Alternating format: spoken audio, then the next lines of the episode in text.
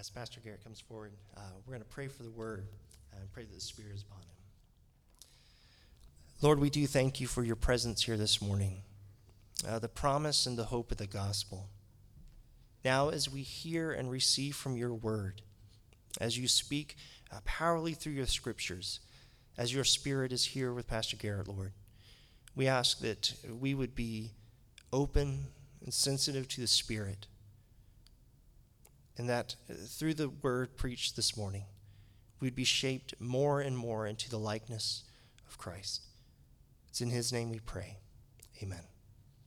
Amen. When Pastor Steve invited me to join him in uh, the Lenten series that he was doing this year, I was delighted to say yes. But a little bit surprised when he said, Well, we're doing the book of Judges. I, I was also, however, very pleased with that because it happens to be one of my very favorite books of all the places, but it is indeed a very messy story. And uh, we're, we're going to continue uh, with that this morning. First of all, uh, perhaps you don't know all about me, but then I'm not going to tell you all. Uh, I'm Garrett Kudot. My wife and Ruth and I have joined Princeton CRC uh, last summer, and we're delighted to be here. We were missionaries in Chicago and then later on for many years in Asia, both Japan and the Philippines. And we were delighted to serve the CRC in both places and have many wonderful memories of serving that way. But we're also very happy to be back in the States, and, and uh, we've been back since, 19, since 2001, and uh, we have been retired for some time and uh, are enjoying retirement, but also keeping busy. So I'm very glad to be with you here this morning and to share together from the Word of God the things that we need to know about the story of Jesus.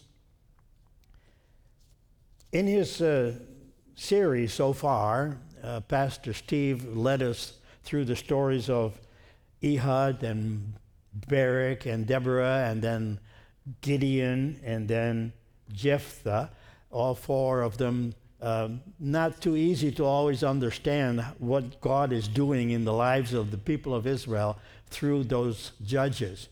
But we, we were, have been acquainted now with the cycle, right? We're, we're cycling through this book because it is a cycle of activities.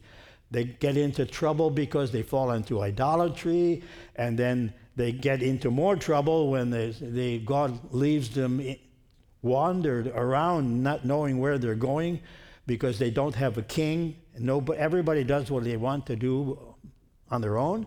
And so the enemies come and take them captive or bother them in some other ways. And then they cry to God, and then God, in His patience, listens to them again and sends them a judge to give them some relief from their enemies and then they go right back to the old cycle again. And this has been the story all the way through the book. And it's not any different with the last one. The last judge of the book of Judges is, of course, Samson. And we're going to start there this morning, not so much with what he actually did at the end, but first of all, how he came to be the judge and, and how God found him, so to speak, in his plan to use him for the people of Israel. So we're going to turn first to Judges chapter 13. And if we can get the slide up there for uh, the verses that we would like to read this morning. Judges 13, the first five verses first. Again, the Israelites did evil in the eyes of the Lord. So the Lord delivered them into the hands of the Philistines for 40 years. A certain man of Zorah, named Manoah, from the clan of the Danites, had a wife who was sterile and remained childless. The angel of the Lord appeared to her and said, You are sterile and childless, but you are going to conceive and have a son. Now see to it that you drink no wine or other fermented drink, and that you do not eat any unclean thing, because you will receive and give conceive and give birth to a son. No razor may be used on his head, because the boy is to be a Nazarite, set apart to God from birth. And he will begin to deliver Israel from the hands of the Philistines.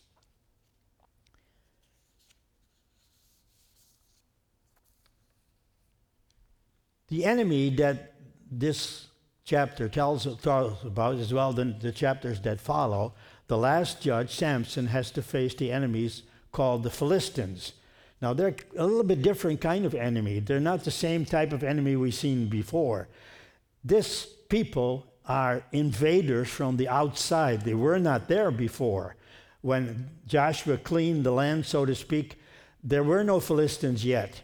They came in from the outside and probably were quite a bit different in their culture and in their language and in their religion from the other evil uh, enemies that they had. So it wasn't so much the Baals this time, but it was Dagon who was the center of attention in the battle for the heart of the people of Israel. And there's, there's people of, they call the Philistines that are really very much a superior power. They, they just had more culture, they had a longer history of development. They were very good at iron and uh, building things. They had a beautiful temple that they built on the shores of the Mediterranean Sea in the city of Ashdod. Uh, they had strong political alliances together. There were five uh, ruling uh, princes, so to speak, of the five city states. They're well known in the Bible. They're, they continue to exist long after this as well. Uh, they had five major cities, and th- those five are, are um, Gaza first. The, they're still there today, by the way. It's uh, the Gaza Strip. And from Gaza, you go a little further north and you come to, uh, to uh, Ashkelon. And then if you go a little further north, you come to Ashdod. Those are on the, on the shore of the Mediterranean Sea. And there were two other cities, both Gath and Ekron, further inside. Uh, they, they took over the territory that was assigned to the tribe of Judah in the south. And just next to that, the tribe of Dan, a little bit further north and even into some of the territory of Ephraim. They, they really took hold of the power structure of the whole countryside. And the problem here was that it was very difficult for the people of Israel to live a normal life. They, they were under the control of a foreign invader. Now, maybe you kind of get the idea what that means. That's what Russia is trying to do to the Ukraine and not too successful. But that's what Hitler did to the country where I lived in 1940. He moved in with some military power, but especially political power too. Took over the whole country. And from then on, we had to obey Hitler instead of our queen. Of course, we didn't want to do that. It was a foreign power that abused us, so to speak. It's a very proper term to use. but the result was that it was very hard for the people of Israel to, to make a normal way of life. In fact, it was so bad, and next week we're going to talk a little bit about what happens to the tribe of Dan, but the whole tribe of Dan was squeezed, squeezed between the territory that they did not get and the territory that was not theirs. And under the control of the Philistines, many of them lost their, their own cities, their own villages, their own control. And they moved actually into the territory of, of uh, Judah, the northern territory of Judah, in a camp, uh, like a refugee camp. Very similar to many of the Ukrainian people who have departed from their country because they wanted to get out from under the control of the Russian forces moving in. And this kind of a situation is, of course, very disastrous. So, no wonder that the people of Israel were looking for a hope of relief. But now, once again, we don't read anything about someone appointed by God to be raised up to be a judge, like Barak or De- Deborah or Gideon or Jephthah. No one like that on the scene. In fact, God does a very unusual thing here in this case. He sends his angel to a woman. We don't even know her name. The Bible doesn't record her name. And that already is kind of an indication that God is doing something very different here. But she and her husband, Manoah, are part of the tribe of Dan. And they're living in this campground area, probably wondering what God is going to do now, now that they are really in trouble. And so the angel comes and announces to the wife of Manoah that a son will be born from her. Wow. Sounds familiar, doesn't it? In fact, God is going to do that a few more times. He's going to come to Hannah and tell her that she will get a son. And she came to Ruth through the whole story of Ruth and sent her a son as well. And then from that son, we get later on his grandson, David. But of course, we are immediately thinking of Mary, who in her virginhood received a message from God that she would also receive a son. And of course, he becomes our Lord and Savior. So Samson was born in order that he might begin to save Israel. To begin to. It's not going to do the whole thing. And yet, when we turn to the story that happens after this, it doesn't sound much like he's saving much of anything. He's having a lot of trouble with the Philistines. In fact, the power of the Philistines is what becomes his own problem. Some very strange details are found in the chapters that follow. I am not going to read chapters 14 and 15 and we'll go through that story, but I do want to highlight some very important things. Samson is fascinated by the Philistines, they have the power. And Samson, somehow, because he received from God the spirit of power, seems to be struggling what that power really means and how to use it, how to be the opposite of what the Philistines are. He's not very successful in that until the end of his life. But he's fascinated especially by the women of the Philistines. I don't know why. Perhaps they were more beautiful than the women of Israel. We don't know. But he falls in love with a woman not too far from him in a village of Timnah. And there he says, I want to marry this lady. I want her to be my wife. He persuaded finally his parents to go with him. And in all that process that before the wedding comes, he is confronted suddenly by a lion. You remember that story? And he's not all, he, his parents are somewhere else. They're on the two different routes uh, to Timnah. But the lion faces Samson, and Samson is filled with the Spirit of God, and he takes that lion and he rips it apart and puts the carcass down, and then goes back and with his parents go, goes to the prepare for the wedding. And then you know the story that when they actually came to the wedding a little bit later, uh, Samson went aside and see what happened to the lion. And there lies the lion, the carcass of the lion, and it's filled with a beehive. And in that beehive, of course, is honey, which he takes out, tastes it, how good it is, and his parents are still on some other road, and he goes over there where they are and gives them some of the honey. Doesn't tell them where this came from. And that becomes a riddle for Samson. He somehow invented this riddle. You remember that at the wedding, he was challenging his companions in the wedding, the 30 of his companions that were given to him, this riddle. And the riddle is this out of the eater, something to eat, out of the strong, something sweet. They couldn't figure it out. And so finally, they manipulate his bride to get Samson to tell her what is the secret of this riddle. What's the answer? And finally, she gets that out of Samson. And so they announce the answer, and the answer is what is sweeter than honey? What is stronger than a lion? Wow. And this sets the stage for a showdown between the Philistines and Samson. He is extremely angry. And you, you can see his anger and his frustration come out. And what happens after this is just a mess. I mean, first of all, he is so mad, so angry, that he goes out because he has to pay the, the, uh, the price of the riddle. Remember, the price was 30 bu- sets of clothes.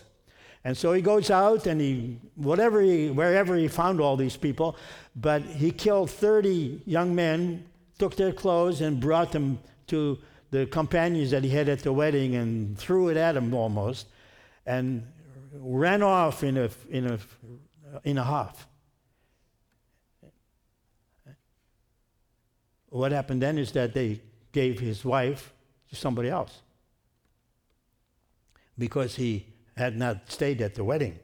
So, Samson's main matter yet, he catches 300 foxes, and ties their tails together in pairs, and puts torches in between those tails, and sends them off into the Philistine harvest of grapes and wheat and whatnot. And they burn a whole bunch of this down. Now there's a real war between Samson and the Philistines.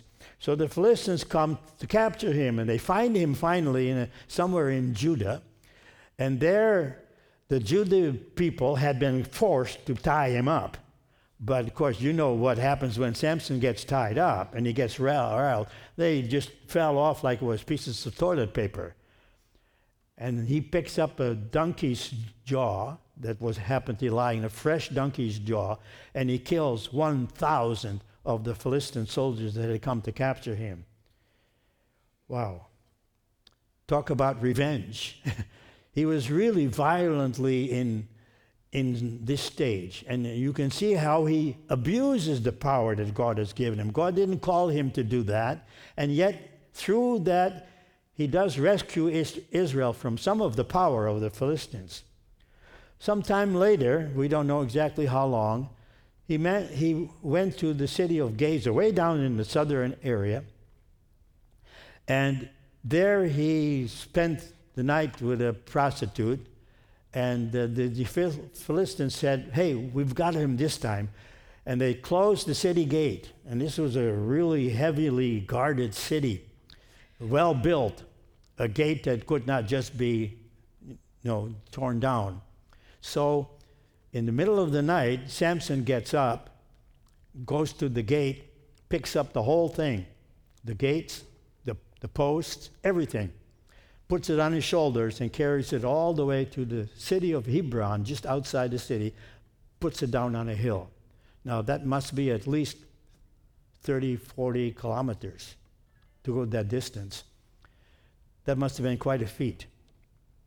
Note how his power is used again and again, in some way to defend Israel, but in another way to please Samson. He is, he's doing his own battle. In fact, when we get to really look at him, he looks like not so much a leader at the head of an army because he has no army. He is a superman, right? He doesn't need an army. He is a super person. He can do everything he wants because he's got all the power that he needs in himself.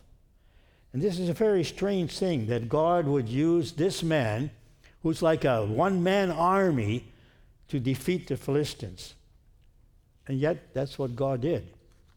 In all of this, he was still being used by God to defend his people, Israel, against the power of the Philistines. But then, use and abuse of power is not a stranger to us, is it? We live in a world that abuses power all the time. All we have to do is take a good look at what's going on in the international world today. We can see the Russian military might, even though right now it doesn't look like all that much. But the Russian military might is pretty big compared to what Ukraine is. And we see this Russian might messing up the country, destroying pretty much everything that's in sight. It sounds like a, a, a world war, for, at least for the people of Ukraine, it is, because everything is gone. It's all destroyed by the mighty power of the Russian military. This is the abuse of power. Big, big Russia over little, little Ukraine. And we've seen that throughout the history of the world. It's been done again and again. It happened in the biblical times, it happened in historical times, it's happening in our time. Always the big power abusing its power and laying it on the heads and the lives of the poor people. Nations use power to take advantage over other nations. But also, it's common in our everyday life. We see not only military might used and abused, but economic power. We Americans have been very good at that. We have gone into many different countries with economic power and set up international giants of, commu- of communities of economic power, companies and trade routes and whatnot all, and we control so much of the world through our economic power, while many poor people who work for that economic power barely exist in their daily life with just a little money, enough maybe to clothe and feed the children, but barely. But even in our own daily life, we see power. Power, power comes and it tempts us to use it to gain prestige or welfare benefits for ourselves. Just think about the many ways in which that's possible. The rich, for example, are very quick to snap up all the most beautiful properties along Lake Michigan, right on those shores, right on the dunes, where everybody would love to have a home like that. But of course, they don't have the economic power. So only those who have economic power can do that.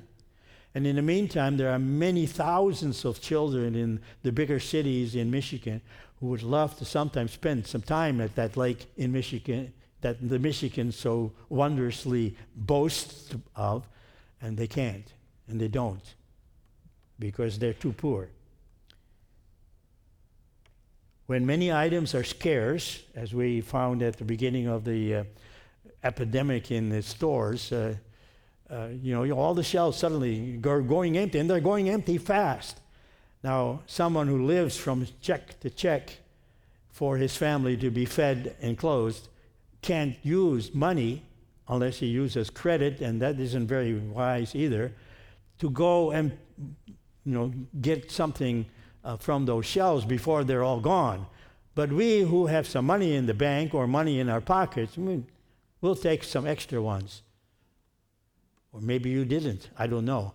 But you were tempted to, because pretty soon there is no toilet paper, or pretty soon there is no something else. And so you bought ahead.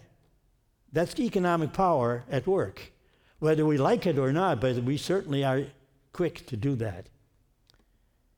Many items are used that way. But there's not just things, there's a lot of other ways in which power is uh, used and abused even just your physical size. Just think of that.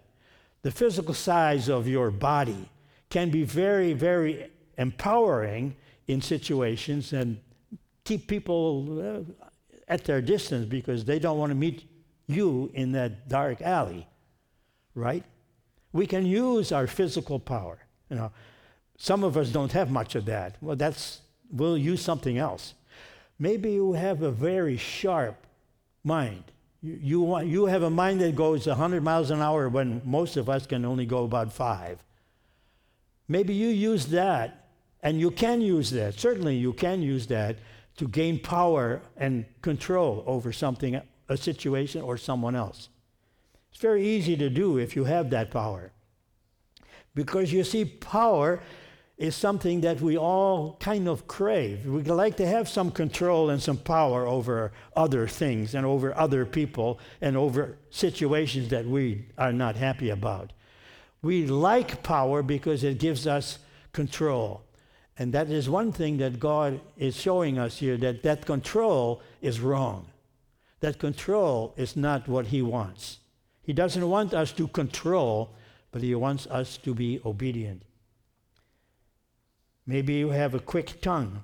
There's another way in which you can use and abuse power. A tongue that lets other people be know that you are good and someone else is not, and that you're better than the one over there, and so forth and so on. Let me tell you about, and then you know, the power flows. Or maybe, maybe it's even just something like your good looks. If you happen to be a very beautiful woman, you'd be surprised how much power there is in that to gain control over a situation, of an opportunity, of an advancement. Words, thoughts, deeds, they all come together with the same message to us use me because I can give you control. Let me use N.T. Wright for a moment here. I know that Pastor Steve Wright, uh, quotes him once in a while, and, and I love N.T. Wright as well. He said this in one of his earlier books about Jesus The world in its present stage is out of tune with God's ultimate intention. And there will be a great many things deeply woven into our imagination and even in our personalities to which the only Christian response should be no, no. Jesus does not want me to live like that. It's exactly right. The world in which we live always does things just the opposite of what God wants. And so when we see that, when we're tempted to that, we must say, no, not that. That is not the way Jesus lives. Jesus told his followers that we must deny ourselves, take up our cross, and follow him.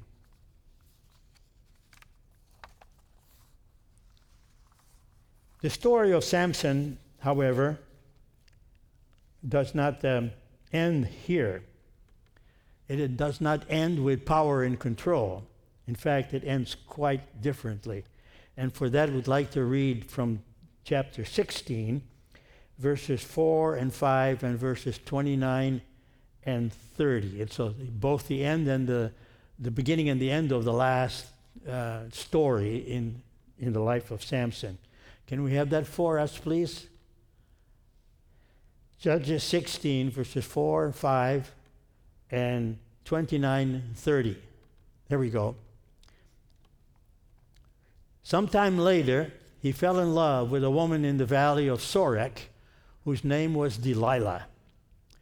The rulers of the Philistines went to her and said, See if you can lure him into showing you the secret of his great strength and how we can overpower him so he may, we may tie him up and subdue him. Each one of us will give you 1,100 shekels of silver. And then, verse 29. Then Samson reached toward the two central pillars on which the temple stood, bracing himself against them, his right hand on the one and his left hand on the other. Samson said, Let me die with the Philistines. Then he pushed with all his might, and down came the temple on the rulers and all the people in it. Thus he killed many more when he died than while he lived. Samson's messy story gets stranger yet. Samson falls once again for another Philistine woman, Delilah. You know about Delilah, don't you? She is employed by her rulers, the rulers of the Philistines. They got to find out somehow to control this Samson because he's uncontrollable. They don't know what to do. And so when he finally winds up in close to them again, they promise her 1,100 shekels of silver each. So times five, that's 5,500 shekels of silver. Wow, that's a lot of money. Probably close to 150 pounds of silver, real silver. And that, I don't know what that is on today's market, but it could be quite a sum. Anyway, so she sets the game with, with Samson. So she plays the game, and so does he.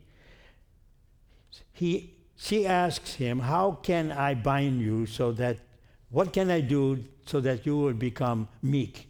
I don't like you the way you are, Samson. Make yourself weak.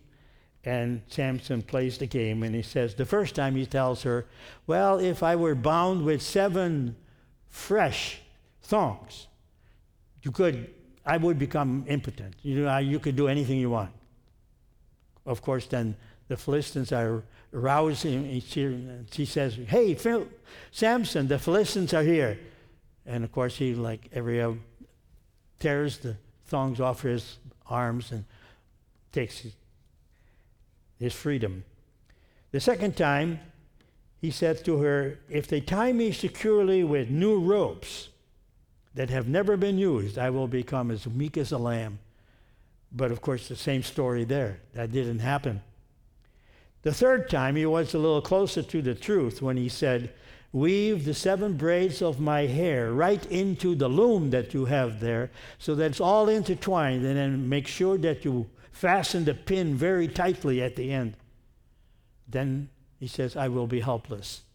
But again, when the Philistines showed up, he took off the, the, the loom, everything ripped it out, and once again he was the uncontrollable Samson.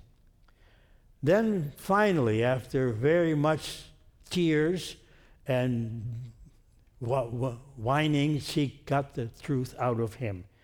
He told her everything of what he was. Remember at the beginning of our reading, we saw this word, Nazarite.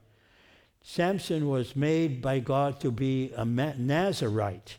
A Nazarite was someone dedicated to God, dedicated to God in every way so that he was clean, so that he could not drink any wine and he could not have a razor touch his head. He could always eat un- only unclean food. I'm not sure Samson was good doing that, but this is the person he was supposed to be. And so she, he said to her, If you cut my hair, I will become as little as a lamb. And that's what she did. This time, this time we all know he lost the game. He was captured. He was imprisoned. They gouged out his eyes. They made him a servant. And he wound up in the prison in Gaza where he was grinding grain like the oxen were used to do and go round and round and round and work all day to run the mill. This is Samson. And now the Bible surprises us because now Samson is really ready. He's finally ready to be the savior of his people. Amazingly. This part of the story is very hard to understand. Why did God allow this to happen? But you know the picture. The people of the Philistines are very happy. They, they, they got rid of this, this one Superman. He's no longer in control, so they can do as they please. But they're surprised to find out that it's not quite like that. Because though they are you know, raising the victory noise, they, all the people come together in the temple in Ashdod, and there's some 3,000 people sitting on the roof alone. So the whole building is just filled with people all rejoicing. And they say, let's have a little fun with Samson. And so they get someone to go way down to Gaza and get Samson out of the prison and bring him and put him into the temple so that they can all jeer at him. And so Samson comes in completely helpless. You have to realize that there's, there's, there's no more of anything left in this man. He's blind. He has to ask a little boy to guide him so he can get into the temple and maybe find a place to stand and rest and hold himself up. He's been working hard and he's not getting any food. Here stands Samson, weak and blind and helpless. And in the middle of that picture, we find God's power. where Samson says to the boy, Let me touch the pillars, one on one hand, one on the other. And he prays to God, One more time, Lord. One more time, use me. And God hears his prayer, amazingly so. And you know what happened, right? That temple goes down because Samson, with all the might that God now gave him specially, tears down the building and everything tumbles down. Samson dies with the Philistines, and he killed more people of the Philistine might in that one day than he did in all his life. Now, notice that this death is very rare. This is not what God normally does among the people of Israel, but in this case, he did. And as the birth of Samson kind of longingly looked forward to another birth, so the death of Samson longingly looks forward to another death, a death of someone who also is helpless, imprisoned, beaten, denied, rejected, forgotten, all by himself, and finally nailed to a cross, helpless, totally at the mercy of his enemies. And there he hangs. And he says, My God, my God, why have you forsaken me? Now we all know, and sometimes we even sing the song, he could have called 10,000 angels because this was not the helpless Samson, but the mighty Son of God. Yet he chose to hang there helpless, and he did not cry for those angels, but he gave his life to save us, to save our world, to take care of all those who would oppose God's kingdom and bring them to nothing that is death, Satan, hell itself. All our sins, all that's wrong with our world are buried in the death of Jesus forever, forever. And now he is King of Kings and Lord of Lords. I don't quite understand the story. I don't know how that's possible. I mean, it's just nothing like a human story at all. This is a divine story. But we're celebrating today that story. In fact, this is the story that gives us life, both here and forever. And it is that which is so precious, even in the death of Samson already, that we can see that this is God's plan. He doesn't destroy power with power the way we know it. Like, if we could give enough power to the Ukrainians, maybe we could get rid of that, Russia. But that's not the way God works. The world uses power, God uses his presence. His spirit, that's his spiritual power. And it's not the power that we, as human beings, have naturally. It can only come from God. And he calls us to take that power as the power in our life.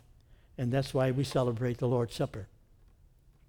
This is, this is the, the festival of no power, if you will, the festival of no abuse of power, but the rejoicing in the presence of the God of all power, who is mightier than even the mightiest of all the forces in the universe. He is, after all, the creator of all power. But he doesn't have to use it. In fact, he refuses to use it. And he lets us find out what his power really means the fellowship of life and joy and happiness.